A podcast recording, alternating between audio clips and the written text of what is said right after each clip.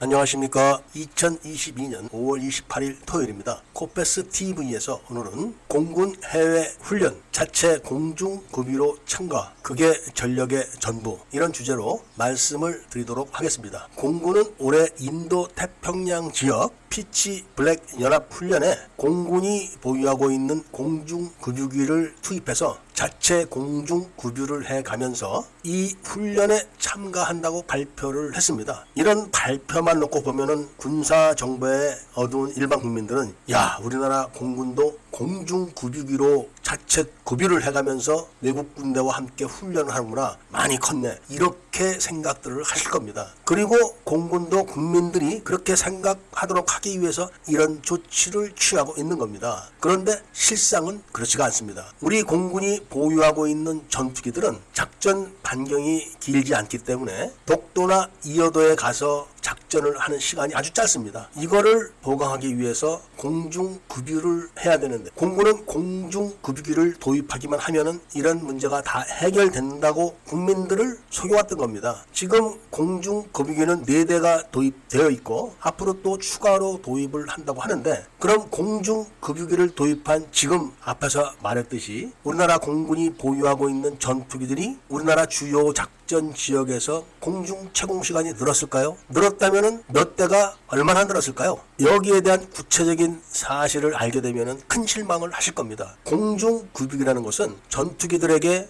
공중에서 기름을 대신 넣어주는 겁니다. 그리고 그런 기름을 넣어주는 임무를 하는 군인들에게는 공중 급유 통제사라는 명칭이 부여되고 있고 그 사람들은 아무 데서나 막 교육을 받고 그러는 것이 아니라 공중 급유기를 제작을 한 그 업체에서 실시하는 교육을 받아야 됩니다. 그러니까 공군이 임의로 부대에서 막 시킬 수가 없는 겁니다. 그런데 공중 급유기 한 대에는 두 명의 공중 급유 통제사가 탑승을 해서 임무를 수행을 해야 되고 그렇게 공중 급유를 하는 공중 급유 통제사들의 지시에 따라서 전투기들이 공중 급유로 다가와서 주유 연결 호스를 전투기 주유구에 장착을 해서 급유를 하는 겁니다. 이때 조금만 잘못하면 사고가 나서 전투기도 추락하고 심지어는 공중 급유기도 추락을 할 수가 있습니다. 미국에서도 그 비싼 F-35도 공중 급유를 하다가 추락한 적이 얼마 전에 있었습니다. 그러니까 수천억짜리 전투기와 엄청난 훈련을 시킨 조종사가 손실이 되는 거죠. 그렇기 때문에 공중 급유 통제사들은 급유기를 제작한 회사에서 교육을 시키는 겁니다. 우리나라는 4대의 공중 급유기가 있기 때문에 한 대당 2명의 통제사가 필요한데 모두 8명이 필요한 겁니다. 그리고 이들을 교대 근무를 한다거나 삼직제로 근무를 한다거나 하게 되면 더 많은 인원이 필요한 겁니다. 그러니까 아무리 안 돼도 8명 정도는 있어야지 일단은 공중 급유 훈련이라도 할 수가 있는 겁니다. 그런데 우리나라 공군은 딱 5명밖에 없습니다. 공중 급유 통제사가. 그러니까 처음부터 4대를 도입했을 때 2대만 훈련기로 쓰고 2대는 셔틀 임무를 부여하기 위해서 들여온 겁니다. 그러니까 공군에서 높은 사람들 시중을 들어주기 위해서 운영하려고 아예 공중 급유 통제사를 양성을 안 해놓은 겁니다. 공중급유를 받는 조종사들은 아무나 막 전투기를 들다미는 게 아니고 공중급유 훈련을 받고 그 자격증을 소지한 조종사들만 그 임무를 수행할 수가 있습니다. 그러니까 전투기를 수천 번을 타고 탑건을 받았다고 해도 공중급유 훈련을 이수하지 않고 자격증을 안 받은 조종사는 공중급유에 참가하지 못하는 겁니다. 그동안 우리나라는 공중급유기가 없었기 때문에 대략 50명 이하의 전투기 조종사들만 한미연합훈련을 위해서 미국에서 그 훈련을 받아가지고 라이센스를 갖고 있었는데 지금은 공중급유기가 있기 때문에 대략 100여 명 정도가 공중급유 라이센스를 갖고 있다고 합니다. 그런데 공중급유 라이센스를 땄다고 해서 무한정 공중급유 임무를 수행할 수 있냐 하면 그것도 아닙니다. 매해 몇 회 이상 공중급유 훈련에 참가를 해야만 그 라이센스가 자격이 유지가 되는 겁니다. 그러니까 라이센스를 획득했다고 해도 훈련을 계속하지 못하면 그 라이센스는 소멸되는 겁니다. 우리나라에서 공중 급유를 받을 수 있는 전투기 기종은 F-35가 있고 F-15K가 있고 KF-16이 있습니다. 그리고 F-16 PBU 기종이 또 있고 공군의 조기 경보 통제기도 포함이 됩니다. 그렇게 해서 그 전투기를 조종하는 조종사들이 대략 530명이 조금 넘는데 그 인원들이 모두 공중급유 훈련을 받아가지고 최소한 라이센스를 확보를 해야 되는 겁니다. 그런데 530명이 넘는 전투기 조종사들 중에서 공중급유 라이센스를 지금 확보하고 있는 조종사는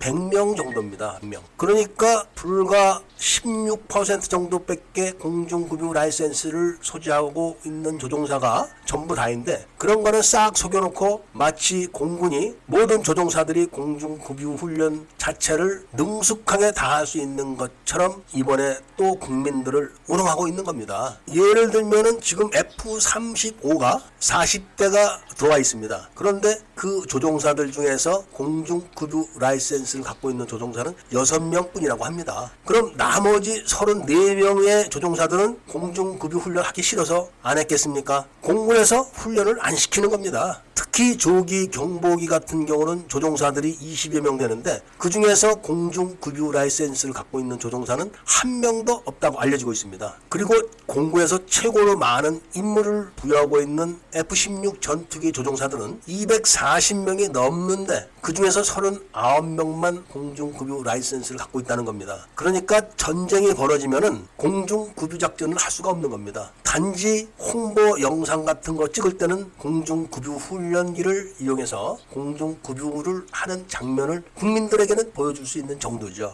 예를 들면은 당장에 급한 사태가 일어나서 F-35 전투기를 출격을 시켜야 되고 공중에서 급유를 해야 되는데 공중 급유 라이센스를 소지하고 있는 조종사 6명이 그날 상당수가 휴가를 갔다. 이렇게 되면은 작전을 못 하는 겁니다. 이런 현상도 바로 청주회 출신 국정원장들이 청주회 출신 후배들을 다 군의 요소 요소에다 박아놨기 때문에 20년 넘게 세월이 흘러가면서 공군도 이미 다 이렇게 돼버린 겁니다. 얼마 전에 KT-1 훈련기 사고도 있을 수가 없는 사고가 일어난 겁니다. 교관이 분명히 왼쪽으로 돌아가게끔 사전에 교육 훈련이 돼 있었는데 혼자서 갑자기 오른쪽으로 돌아버리고 말을 안 하고 싹 빠져버리는 바람에 모르고 따라오던 비행기 두 대가 충돌해서 다 사망을 한 겁니다. 이런 일은 일반 자동차 운전 교육을 받을 때도 있을 수가 없는 겁니다. 하물며 하늘에서 전투기 조종사가 되려고 훈련을 받는 조종사들이 이런 사고를 당해서 순직했다. 이거는 철